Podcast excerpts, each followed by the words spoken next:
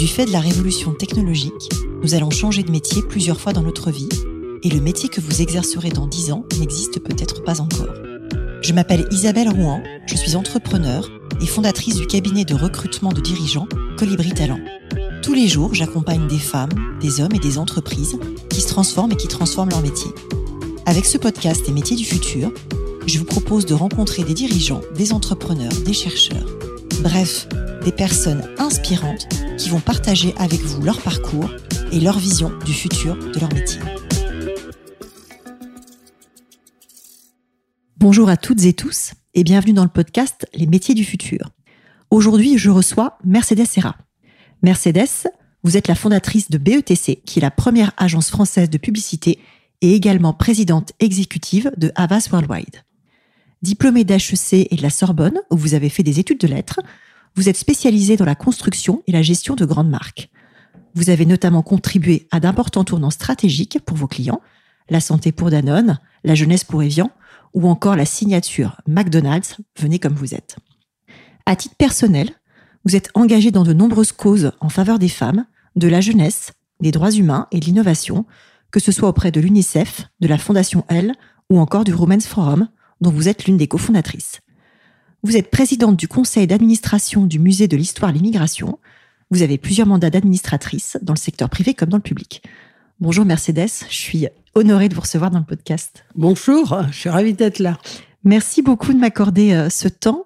La première question que j'ai envie de vous poser, c'est qu'est-ce qui est à l'origine de votre carrière dans le monde de la publicité? Qu'est-ce qui a motivé ce choix de cet univers? En fait, c'est pas euh, très rationnel, hein, puisque je savais vraiment pas ce que je devais faire de ma vie. J'avais fait euh, beaucoup d'études de lettres classiques. J'avais adoré. Ça me menait directement au professorat. Je ne me voyais pas euh, professeur à vie. En fait, dans le système, j'aimais beaucoup hein, enseigner le système à proprement parler, vous êtes seul dans un, une espèce de silo et vous avez l'impression que toute votre vie, vous l'aurez passé à l'école. Je ne l'ai pas totalement senti. Donc euh, j'ai fait HEC euh, et il se trouve que j'ai été reçu et qu'ils ont eu la gentillesse de m'accorder une bourse parce qu'ils n'avaient jamais vu le littéraire à ce point-là euh, faire l'école. Et après, quand je suis sortie d'école, quand j'ai commencé mes stages, en dernière année, euh, je savais pas trop où aller, quoi. Donc, je suis allée dans la publicité parce que déjà, les cours de marketing, euh, j'étais sensible et puis surtout, j'étais assez douée dedans parce que c'était mon univers, c'est les sciences humaines, en fait. Je suis allée dans la publicité en racontant à peu près n'importe quoi, c'est-à-dire en demandant euh, aux chefs de stage qui m'ont recruté euh, si je pouvais faire des analyses sémiotiques, sémiologiques. C'était compliqué, l'aspect commercial, euh, je ne me voyais pas du tout. Donc vous êtes partie de la, stratégie, des notions de lettres ou de... Même des études, même des études. J'avais même pas compris qu'il y avait une strate. Donc des études, euh, des langues, des langages et tout. Ils se sont d'ailleurs assez inquiétés. Ils se sont dit, oh là là, ça va être compliqué cette jeune femme. Et puis, euh, dès que je suis rentrée, ils m'ont dit, ça t'ennuie pas, on va te mettre un peu au commerce, mais juste pour essayer, pour voir. Tu vois, c'est pas grave. Et puis, euh, j'ai trouvé ça génial. Et maintenant, vous dirigez une agence la plus grande de France. Oui, j'ai trouvé ça. mais j'ai très vite vu, en revanche, que c'était mon métier. J'ai compris ça qu'un jour, un mois, j'ai su que c'était mon métier. Comment vous l'avez compris que c'était votre métier? Parce qu'ils l'avaient fait pour moi. Ils avaient inventé tous les trucs que j'aimais et les avaient mis les uns à côté des autres. C'était parfait. C'était un lieu. Euh, en fait, je me suis rendu compte qu'il y avait un enjeu de stratégie, de fond. Il y avait un enjeu de connaissance des gens. Donc, moi, j'adorais les sciences humaines. Connaître des gens, c'est très compliqué, mais c'est passionnant. Donc j'ai bien vu qu'il euh, y avait un enjeu, un regard de comment est-ce qu'on transformait, comment est-ce qu'on persuadait. Moi j'avais toujours été dans le langage. Donc la notion de persuasion, je trouvais ça formidable. Persuader les gens de bouger. Euh, c'est euh, à la fois un croisement entre des sciences humaines et obligatoirement un regard, un point de vue. Ça, j'ai beaucoup aimé. La stratégie, j'ai beaucoup aimé. Le fait ensuite que la stratégie se baladait pas toute seule dans la rue, mais qu'il fallait inventer des produits pour la porter, donc de la création pour porter l'idée, j'ai aimé ça. J'ai aimé le fait qu'il y a un dialogue permanent finalement. Vous devez persuader la terre entière avant de persuader le consommateur pour vous mettre d'accord sur quelque chose. J'ai aimé ça. J'ai aimé aussi le fait que j'étais pas si dépendante que ça d'un patron parce que en agence de communication, en fait, vous avez deux patrons, votre patron et le client. Donc du coup, ça annule les patrons. Quand il y en a deux, il y en a plus. Euh, c'est-à-dire que si j'étais bonne, euh, j'étais indépendante. Si j'avais des compétences reconnues par des clients, j'étais indépendante. Donc ça, ça m'allait bien, ça allait bien à mon tempérament non obéissant. Donc il y avait un croisement. Je me rendais compte que tout le monde avait l'air fatigué et que moi, ça me mettait en pleine forme. Donc je me suis dit, euh, c'est un métier. Euh, c'est ma un métier de pour moi quoi. C'est un métier de l'énergie et j'aimais ça. Et c'est un métier de caractère. C'est pas juste euh, quand vous pensez quelque chose pour faire que ça aboutisse. Faut du courage et du caractère. Donc j'aimais bien ça. Faire arriver une idée dans la dans la vraie vie. Faire arriver une idée. Ce qui est intéressant, c'est que BETC Paris vient d'être nommé euh, agence de l'année en 2020. Comment est-ce que vous réinventez sans cesse ce modèle de, l'agence de publicité? Parce qu'on a parlé des débuts de votre carrière, mais aujourd'hui, je pense que tout a changé, en particulier avec le digital.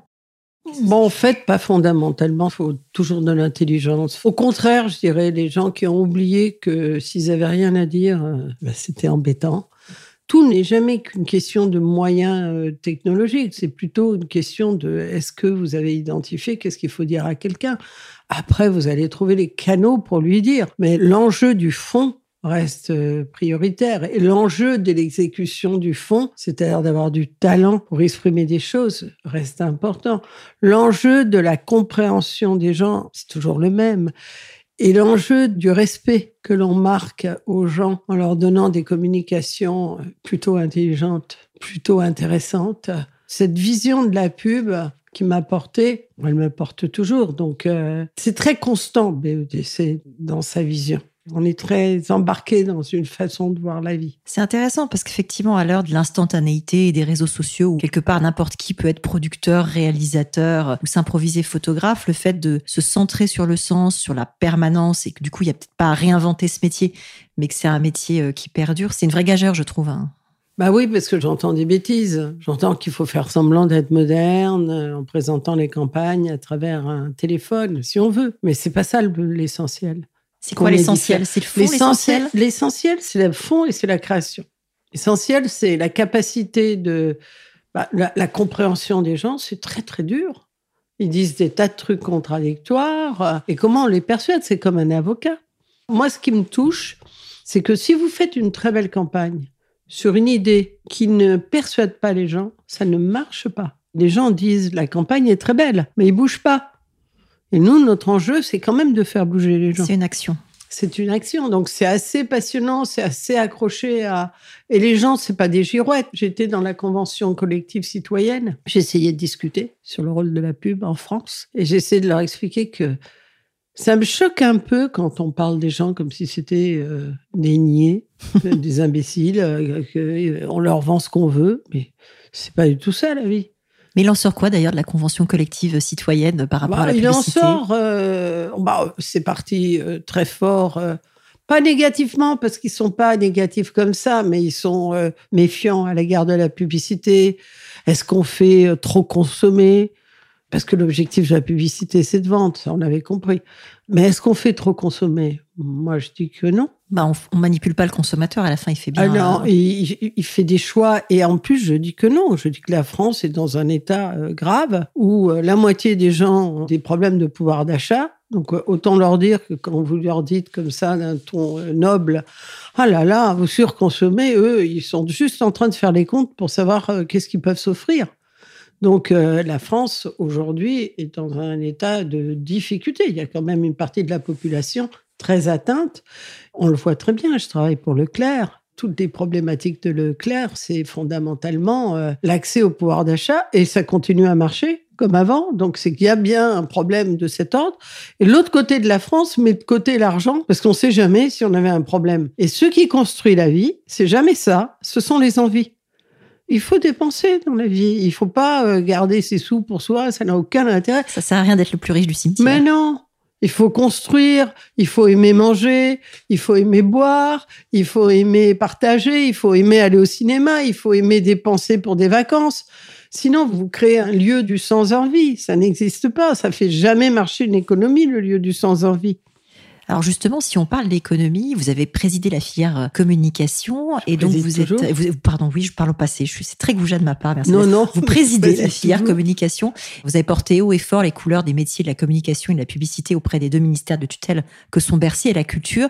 Qu'est-ce que vous pouvez nous dire entre guillemets du poids économique qu'a le secteur de la communication et de la publicité dans notre vie aujourd'hui et dans l'économie française? En fait, en fait, ce secteur il est un peu bizarre. Il est très particulier parce qu'il représente à peu près, on va dire, 400 000 emplois. Donc, euh, c'est un secteur comme les autres. C'est énorme, 400 000 emplois. Oui, oui, c'est beaucoup. Et ces emplois, c'est euh, beaucoup de petites entreprises. C'est pour ça que je dis aux citoyens du cercle de la Convention citoyenne que quand nous, les belles agences, les grandes agences, on dit ben, c'est très simple, nous allons donc euh, faire tout pour le sustainability, on a des tas de petites structures qui rament quand même. Hein. donc il faut faire un petit peu attention. quoi. C'est tout sauf un univers capitalistique énorme avec euh, il y a plein d'entrepreneurs, etc. Mais ce qui est le plus incroyable dans cette structure, dans ce métier, c'est qu'on est un levier. C'est-à-dire, en fait, sans nous, ça marche pas l'économie. C'est un levier d'envie, donc c'est un levier de consommation et donc, c'est un levier de traction et de croissance. Et c'est un levier, d'abord, c'est un levier de tout. C'est-à-dire, si on veut un monde meilleur, il faut faire de la publicité. Parce qu'il faut penser, il faut dire pourquoi. Le monde, il est fait de communication. Ça n'existe pas un monde sans communication. Alors moi, j'aime mieux, parce qu'on est en structure libérale, j'aime mieux un monde où il y a de la publicité plutôt qu'un monde où il y a de la propagande. Parce que la publicité, c'est clair. Ça veut dire qu'une entreprise décide de parler de sa marque, de son produit, de son entreprise. Et on sait d'où ça vient, donc on pense qu'elle va plutôt dire des choses positives qu'aller chercher tous les problèmes du monde. Mais tout ça est très très clair.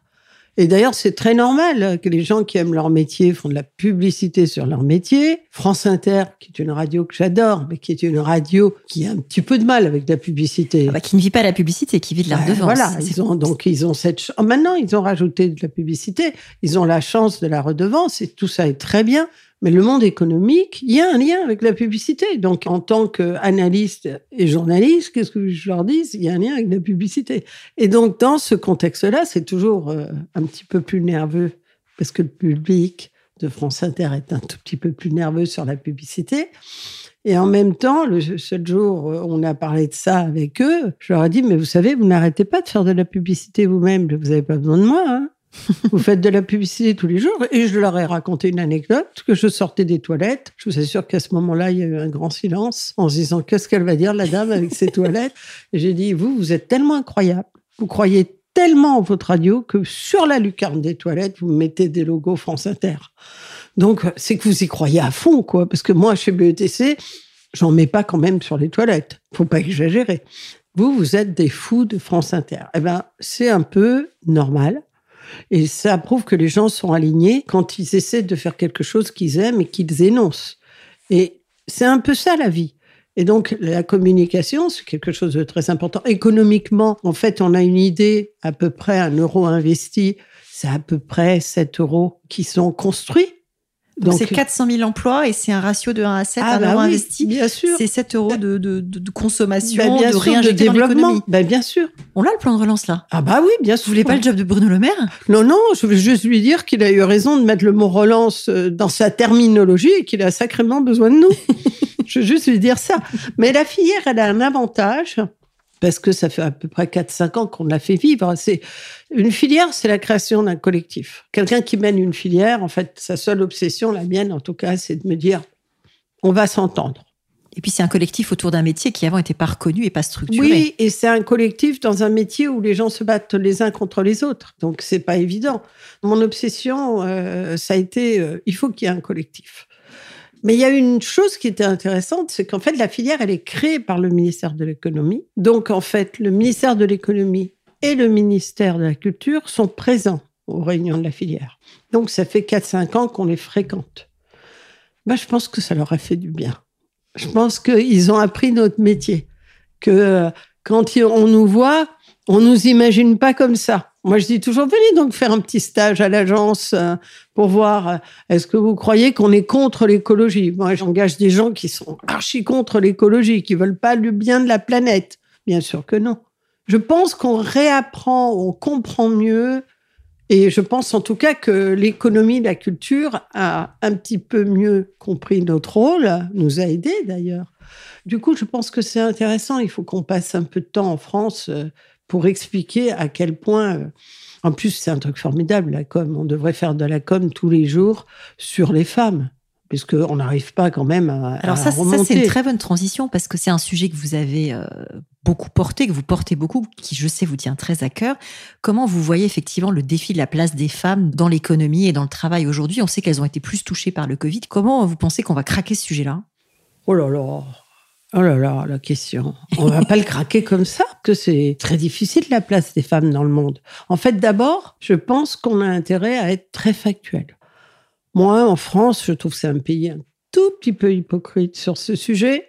Quand on dit, mais un problème de femmes, mais de quoi tu parles? Tu vas à l'école Ben oui, je vais à l'école, mais pourquoi je suis pas payée pareil? Mais oui, je vais à l'école. d'écart, je crois. Mais oui, mais oui. De salaire. Mais oui. Alors que la, loi d'égalité salariale date de 72. Ben bien sûr, il y a de l'écart salarial. Il y a surtout des stéréotypes dans tous les sens qui bloquent les garçons et les filles. Parce que si ça bloquait que les garçons, on s'en sortirait mieux, mais ça bloque aussi les filles. Faites la considération qu'elles ont à l'égard d'elles-mêmes, le fait que bah, c'est pas clair qu'on peut faire deux choses dans sa vie, s'occuper de sa famille et puis travailler.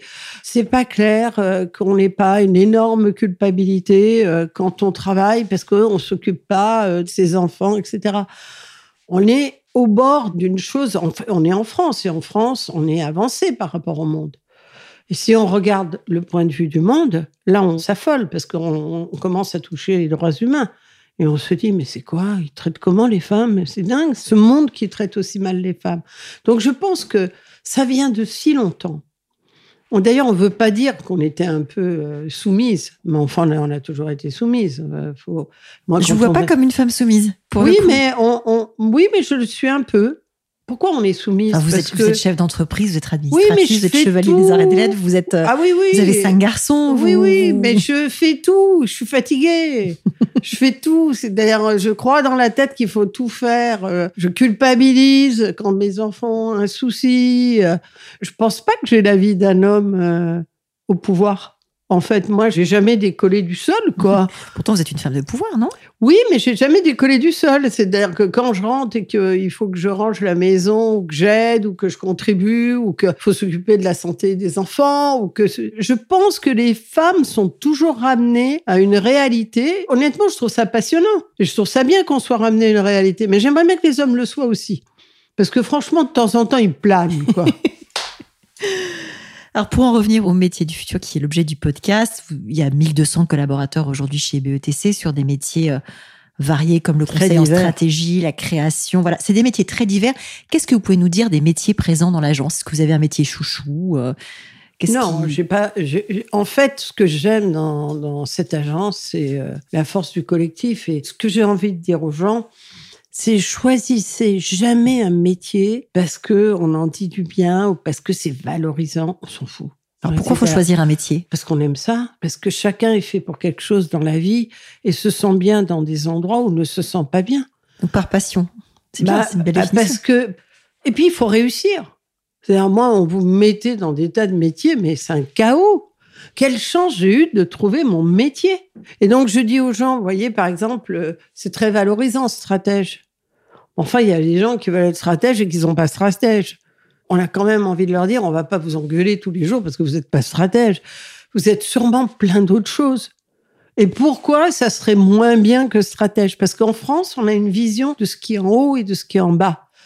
Et je pense qu'il n'y a pas de haut et de bas malgré tout les gens sont nécessaires et que la chose la plus importante, c'est qu'ils trouvent leur place. Et ça, quand chacun a trouvé sa place et chacun est un peu valorisé à sa place, parce que, vous voyez, dans les dernièrement avec le Covid, on a parlé de tous ces métiers du soin. Mmh, tout à fait. Et on a dit, euh, ouais, quand même, on en a un peu besoin de ces gens-là, quoi. On les sous-paye, mais on en a besoin.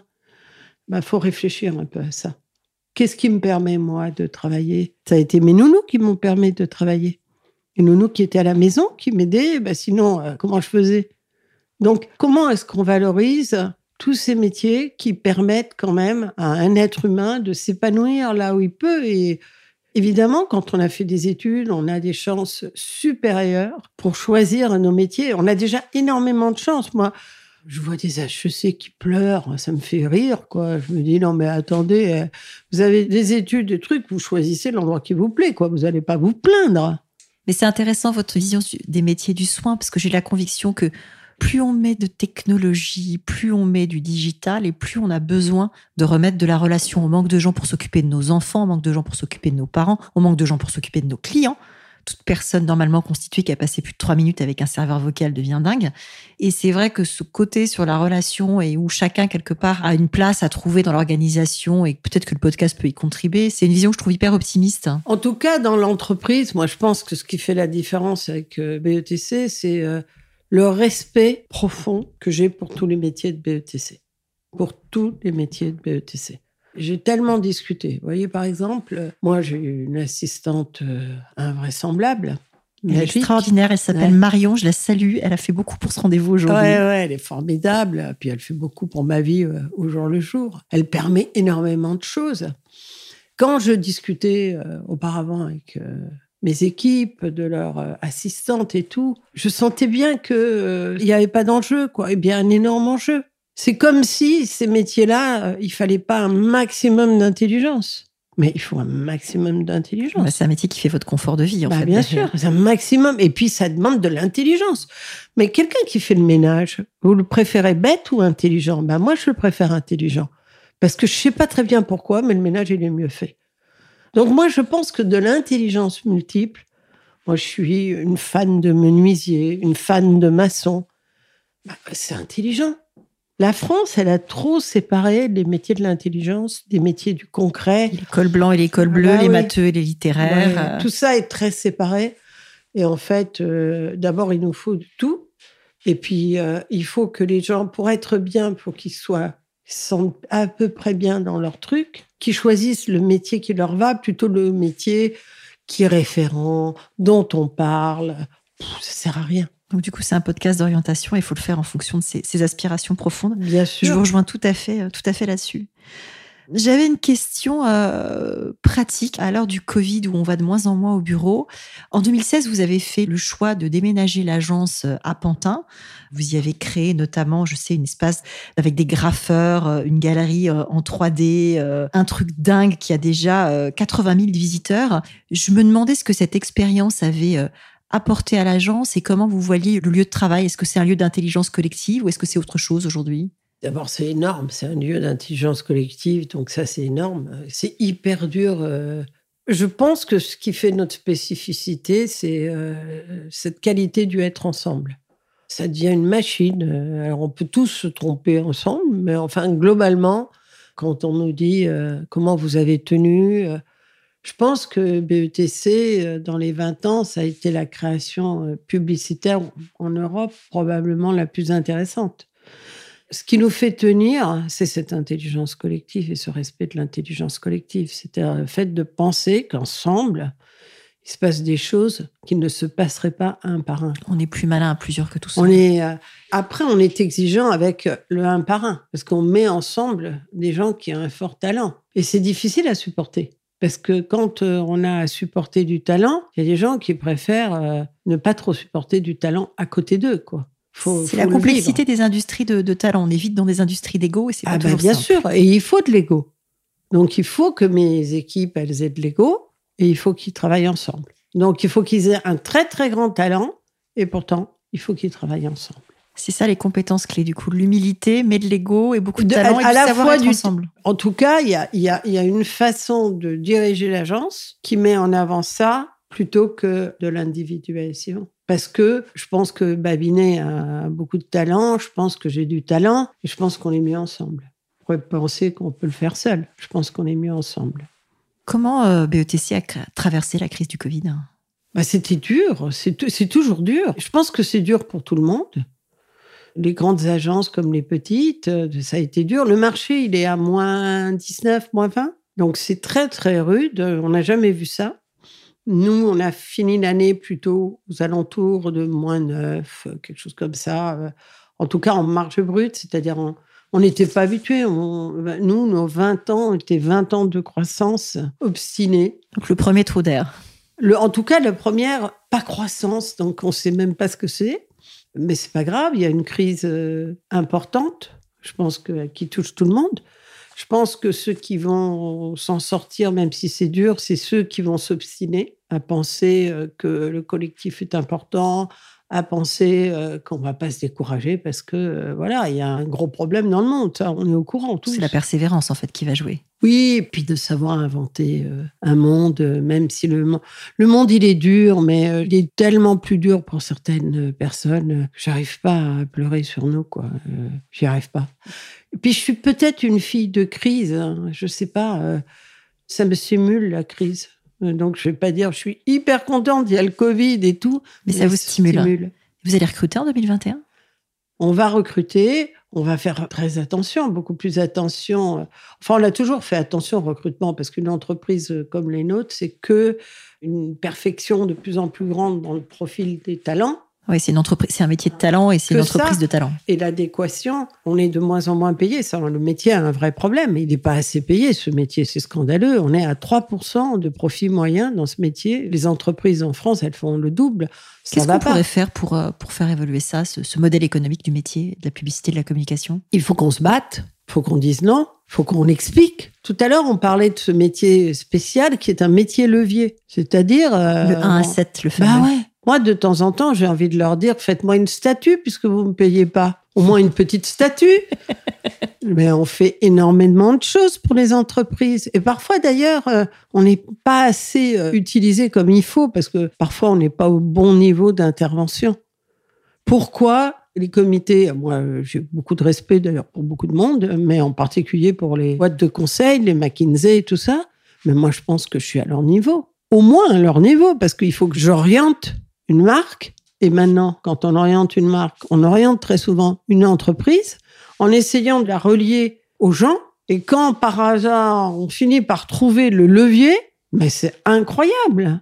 C'est incroyable d'avoir dit a 20 ans euh, à Danone qu'il fallait aller dans la santé. C'est incroyable d'avoir euh, travaillé pour un lancement d'un produit Activia qui leur a rapporté tant. C'est incroyable. Je suis pas sûre que c'est un peu, vous savez, le problème des auteurs. On, se rapproche des métiers créatifs et des industries créatives. Est-ce qu'on paye ceux qui fabriquent le contenu, ceux qui inventent le contenu, ceux qui créent? Peut-être pas assez. Pas assez, c'est certain. Et c'est vrai qu'après, on fait peu de gens aujourd'hui vivent de leur plume, de leur bah contenu. Euh, bien sûr. Certainement pas des podcasts. bien sûr. Alors que avec ça, on fait de la pub. Ensuite, Google fait de la pub, Facebook fait de la pub. Donc il faut vraiment protéger ceux qui créent du sens, ceux qui créent euh, des idées, ceux qui créent des images, ceux qui créent. Donc ce métier, c'est un métier de création de sens qui demande à la fois du talent, de l'humilité, la capacité à travailler ensemble. Et puis après, c'est vrai, tout à fait ça. Et après, les métiers sont très différents. C'est-à-dire, euh, en fait, moi, j'aime mieux prendre des gens avec des très grosses forces, même s'ils ont euh, des fragilités. En fait, je m'en fous des fragilités. Moi, ce qui m'intéresse, c'est les forces dans les gens. Et puis, les fragilités, on arrive toujours à les compenser. Mais les forces, c'est un truc euh, magique. Quand quelqu'un, euh, il a une direction artistique exceptionnelle, euh, bon, il est bougon et puis il s'énerve tout le temps. moi, mon métier, c'est... mon métier, c'est d'aller au-delà quand les forces sont là, de réussir à utiliser la force. C'est tellement magique. Ce qui veut dire aussi, c'est peut-être un message pour nos auditeurs, qu'il faut capitaliser sur ses talents et son point de force bah, quand on cherche un, travail ou quand on cherche à identifier son métier, et certainement pas ramer pour compenser ses faiblesses. on bien sûr. Il faut passer au-dessus. Faut pas se. Dans l'enseignement en France, on a un problème. C'est-à-dire, qu'est-ce que c'est que cette histoire où euh, on voit que des défauts aux enfants? C'est quoi? Et du coup, vous êtes convoqué par les maîtresses sur votre propre enfant et alors, on vous dit, bah, c'est pas tout à fait bien et tout. Et vous, vous trouvez que c'est le vôtre, quoi. Donc, globalement, vous le trouvez pas mal, euh, celui que vous avez fabriqué. Normalement, il réussi. Normalement, ça va, quoi. Et on vous en parle d'une façon, mais c'est très éprouvant pour les mamans et les papas aujourd'hui. Ça va pas, ça. C'est pas possible. C'est vrai que dans la culture anglo-saxonne, on est plus à valoriser les points de force et ensuite aller aux points d'amélioration. Bah, bien sûr. Là où en France, on commence souvent par la colonne des moins avant d'attaquer les plus. C'est un vrai problème parce que ça crée une France triste. Oui, puis même en termes de neurosciences, si on veut que le message passe, faut s'accrocher au positif. Ah oui, non, mais euh, ça crée une France triste. La France est trop triste. Elle n'est pas assez optimiste. Alors comment on la rend plus optimiste? Bah, D'abord l'école, hein. il faut changer l'école. Il y a plein de choses à faire. Je pense qu'un enfant euh, français ne n'est pas plus pessimiste qu'un enfant euh, espagnol ou euh, je pense pas. Je crois que le, peuple français est avant-dernier dans le classement des, des, peuples justement optimistes. Oui, bien sûr. On, nous, on fait beaucoup d'études. Moi, je suis une femme d'études. J'adore savoir ce que pensent les gens. On a toujours 10 points de moins que tout le monde. Mais toujours. Mais que le pays le plus pauvre au monde.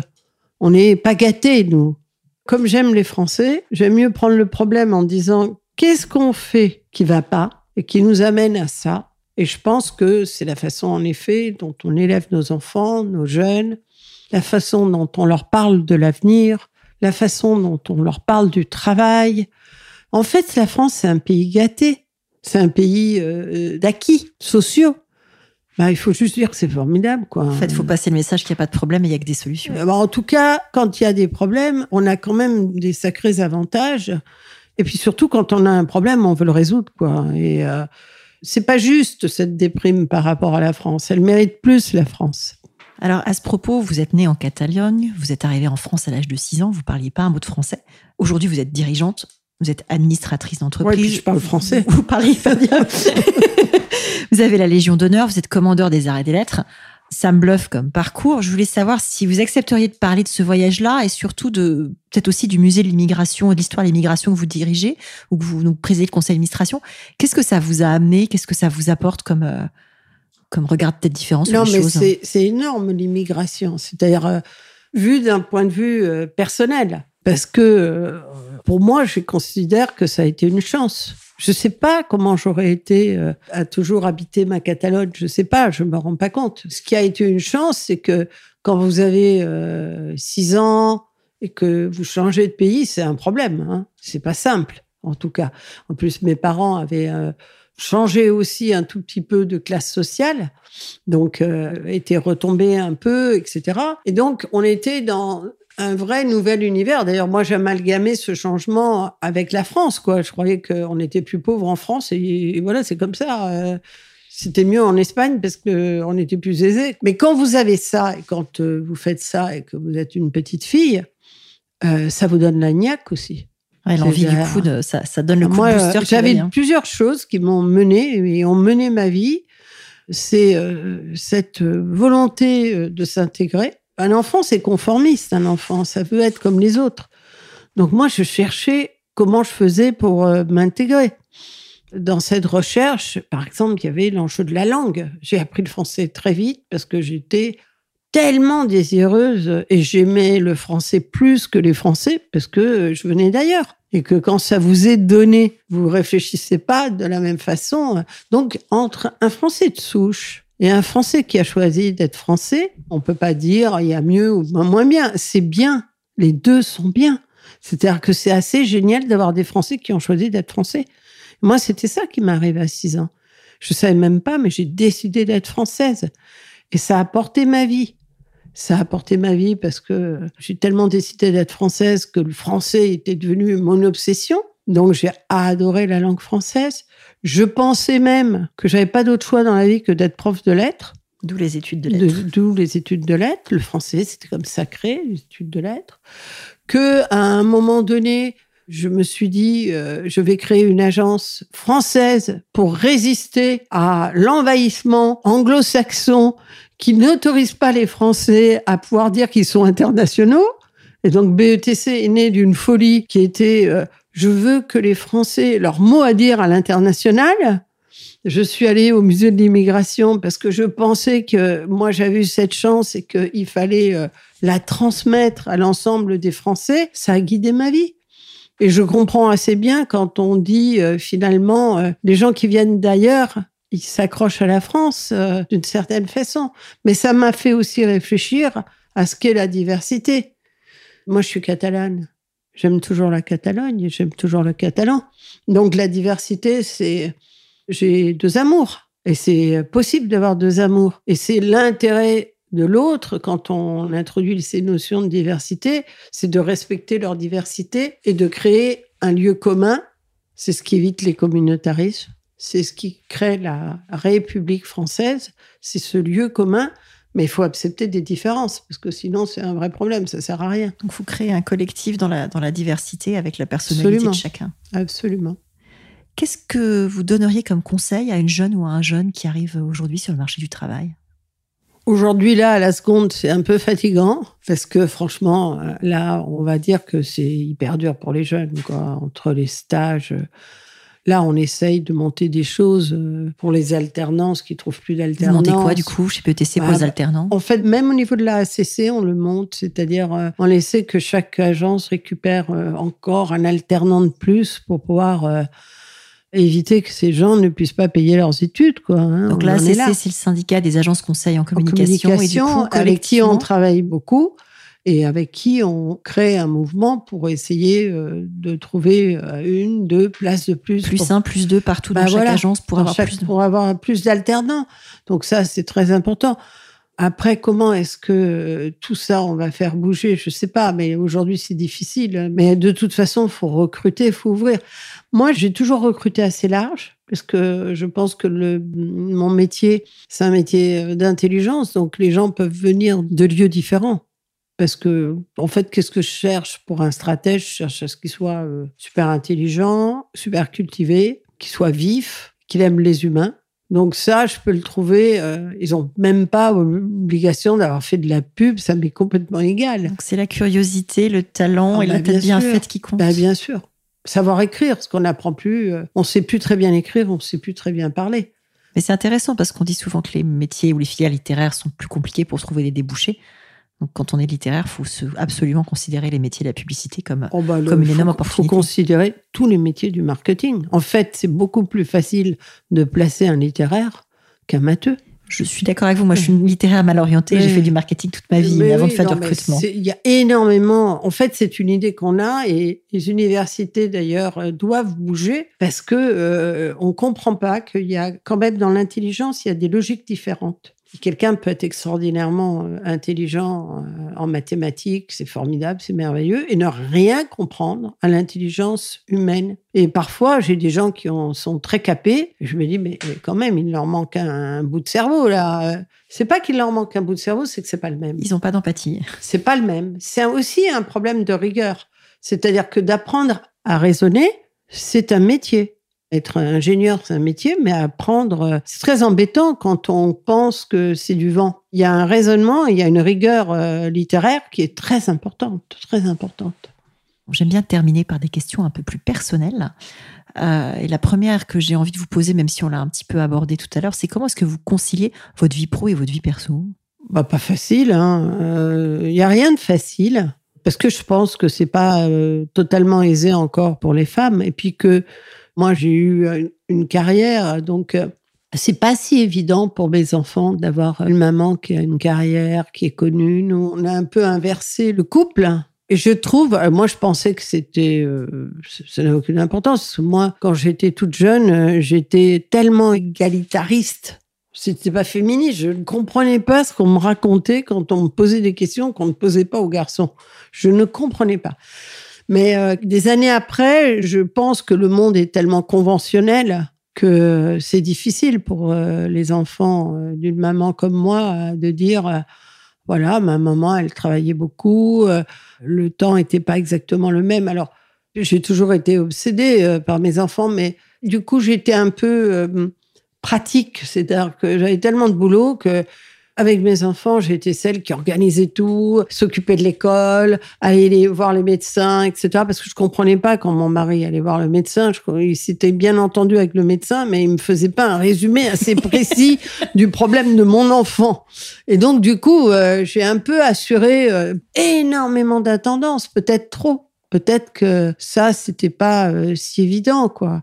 Mais en tout cas, je dis aux filles, attendez, moi j'ai cinq garçons, quatre que j'ai fait et un que mon compagnon euh, m'a prêté, euh, on n'est pas quand même obligé d'en avoir cinq. Hein. euh, voilà, on n'est pas obligé de se compliquer euh, intensément la vie en étant patronne, cinq enfants et tout. Il faut prendre la vie avec euh, plus de calme et se préserver euh, soi-même. Moi, j'ai pas su faire ça, c'est pas mon truc. Hein. J'ai jamais pensé comment me préserver. euh. Après, j'ai une santé de fer, hein, j'ai de la chance. Puis je suis tout de suite euh, gay, enthousiaste, c'est-à-dire vous me faites bosser, et je trouve ça sympa. C'est chouette. Vous avez une journée type? Là, les journées sont un peu bizarres. J'essaie de rester à la maison. On est en télétravail, donc j'essaie de. Après, je peux pas rester tout le temps à la maison parce qu'il y a des moments donnés où on présente euh, encore des compétitions, donc on a créé des marques, des images et tout ça. Là, faut que je sois avec eux. C'est pas possible, quoi. Et puis j'ai besoin d'être. euh, Je les vois beaucoup parce que dans euh, ce digital, il n'y a pas que du non-humain dans le digital. En fait, on a appris à cette période de, de Covid à changer le digital. Alors moi, quand je fais un team avec mes équipes, il y a un moment, je voyais plus mes équipes en team qu'en réel. Parce qu'en réel, on me mettait dans une voiture pour que j'aille chez les clients. Mais là, j'étais vraiment au milieu d'eux, quoi, sans arrêt. Puis en plus, je voyais leurs enfants. euh, leurs- Ça donne un côté humain, en fait, quand y on rentre avait, dans la vie des oui, gens. oui, et ça dit que le digital, on peut le parler aussi. On peut y mettre la voix d'un être humain. On peut rendre ça très humain. Par exemple, il y a un truc qu'on a découvert dans le digital. On fait beaucoup d'études et on les partage. Mhm. On aime bien partager. Et donc, euh, on s'inventait toujours des lieux. Fallait euh, prendre des lieux.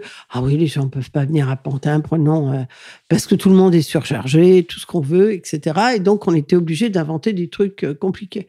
Là, on fait un grand team, un webinar, et tout le monde est là. Les gens viennent parce que c'est passionnant ce qu'on raconte. Donc, ils viennent. Et C'est hyper simple. pas la forme. Bah, et du coup, ça devient hyper simple. En fait, il faut quand même simplifier un peu la vie des gens. Après, euh, je pense, euh, donc une journée type, ben, quand soit euh, je pars à l'agence hein, et je vois les équipes masquées les unes après les autres, et ça permet quand même, euh, parce que ça va pas, on peut pas rester comme ça. hein. les gens, ils, ont du mal. hein. Donc moi, mon métier, c'est quand même euh, de leur donner la patate, parce que si je donne pas cette énergie, si je leur transmets pas cette énergie avec tout ce qu'ils ont à faire, avec des inventions qu'ils ont à faire, ça va pas. Mais là, je pense qu'il faut qu'on donne plus d'énergie que jamais parce que les gens sont pas faits pour le travail à la maison, seuls, tout le temps, tout le temps. Il n'y a plus l'âme collective. Les jeunes, on les perd. Évidemment, euh, ils sont habitués à être formés par empathie avec les gens qui les entourent. Mais par Voilà, capillarité. Et à, personne qui les entoure. Quoi. Puis ils en peuvent plus. Donc, euh, nous, on a laissé une partie de l'agence ouverte parce que lors du premier confinement, au-delà du fait qu'on en a besoin quand on présente, et qu'on on monte des maquettes quand même, il y a un moment où il y a une équipe qui monte des choses, etc. Mais au-delà de ça, parce qu'on a vu une partie de nos jeunes euh, se mettre à déprimer un maximum, quoi. Donc on s'est dit, qu'est-ce qui est plus grave? Il faut qu'on les protège, mais euh, on va pas les laisser en déprime totale, quoi. Donc on les protège, on les amène, on leur demande de suivre euh, tous les conseils sanitaires, mais on leur permet euh, à des moments donnés de venir quand même. C'est int- c'est intéressant comme, comme point de vue. Qu'est-ce qui, qu'est-ce qui vous fait lever le matin aujourd'hui? Le boulot, j'ai plein de trucs à faire. Hein. Oh, j'ai jamais fini. Euh, Il y a plein de types de boulot en plus. hein. Il n'y a pas que le boulot de l'agence. En fait, d'abord, il y a beaucoup de choses à l'agence. Donc ce matin, ce qui m'a fait lever, c'est que j'avais une très grosse présentation. Il fallait qu'on soit en forme. Je suis arrivée dix fois trop tôt, euh, tellement j'étais soucieuse de bien faire. Et puis sinon, euh, j'ai aussi euh, plein de choses. Euh, J'adore les maisons. Euh, euh, J'adore vraiment les maisons, j'adore construire, j'adore bâtir, j'adore euh, arranger, j'adore l'art de vivre, j'adore aller aux puces, j'adore lire, j'adore les bibliothèques. C'est sans fin, quoi, j'ai jamais le temps. Beaucoup de passion. J'adore, euh, si le- un dimanche, j'ai pas trop, trop de boulot, je peux lire euh, les journaux, euh, devenir intelligente, enfin, euh, des trucs, quoi, m'enrichir. Qu'est-ce qui vous tient éveillé la nuit? Euh, quand mes enfants ont un problème, De quoi est-ce que vous êtes le plus fier? De mes enfants. C'est quoi votre prochain projet? Alors, je peux plus faire d'enfants. Euh, J'espère qu'ils vont tous aller bien. Oh là, j'ai plein de projets là, parce que d'abord j'ai plein de projets pour l'agence, euh, parce que je pense qu'on en a encore plein, plein euh, sous la pédale, comme on dit. Donc on peut appuyer, on peut appuyer, on peut accompagner encore mieux euh, des belles entreprises. Je pense que politiquement, euh, que ce soit au musée, que ce soit sur les droits humains, euh, il y a des kilos de boulot. Je me pose jamais le problème parce qu'ils me tombent dessus, quoi. Et, euh, voilà, il y a plein de gens qui me tombent dessus pour me demander de l'aide. C'est compliqué pour moi de dire non. Donc, je m'efforce de dire non parce que je veux pas mal faire les choses, mais c'est dur, quoi. En tout cas, moi, je vous remercie de m'avoir dit oui.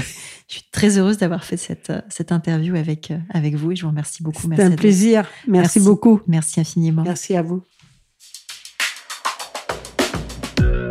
Merci d'avoir écouté cet épisode des métiers du futur jusqu'au bout. Si vous avez aimé cette discussion, je vous encourage à noter le podcast sur vos différentes plateformes d'écoute et à le commenter, en particulier sur Apple Podcast.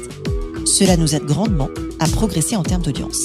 N'hésitez pas à me faire part de vos commentaires ou à me suggérer de nouveaux invités en me contactant par mail ou via LinkedIn. Prenez soin de vous et à très bientôt.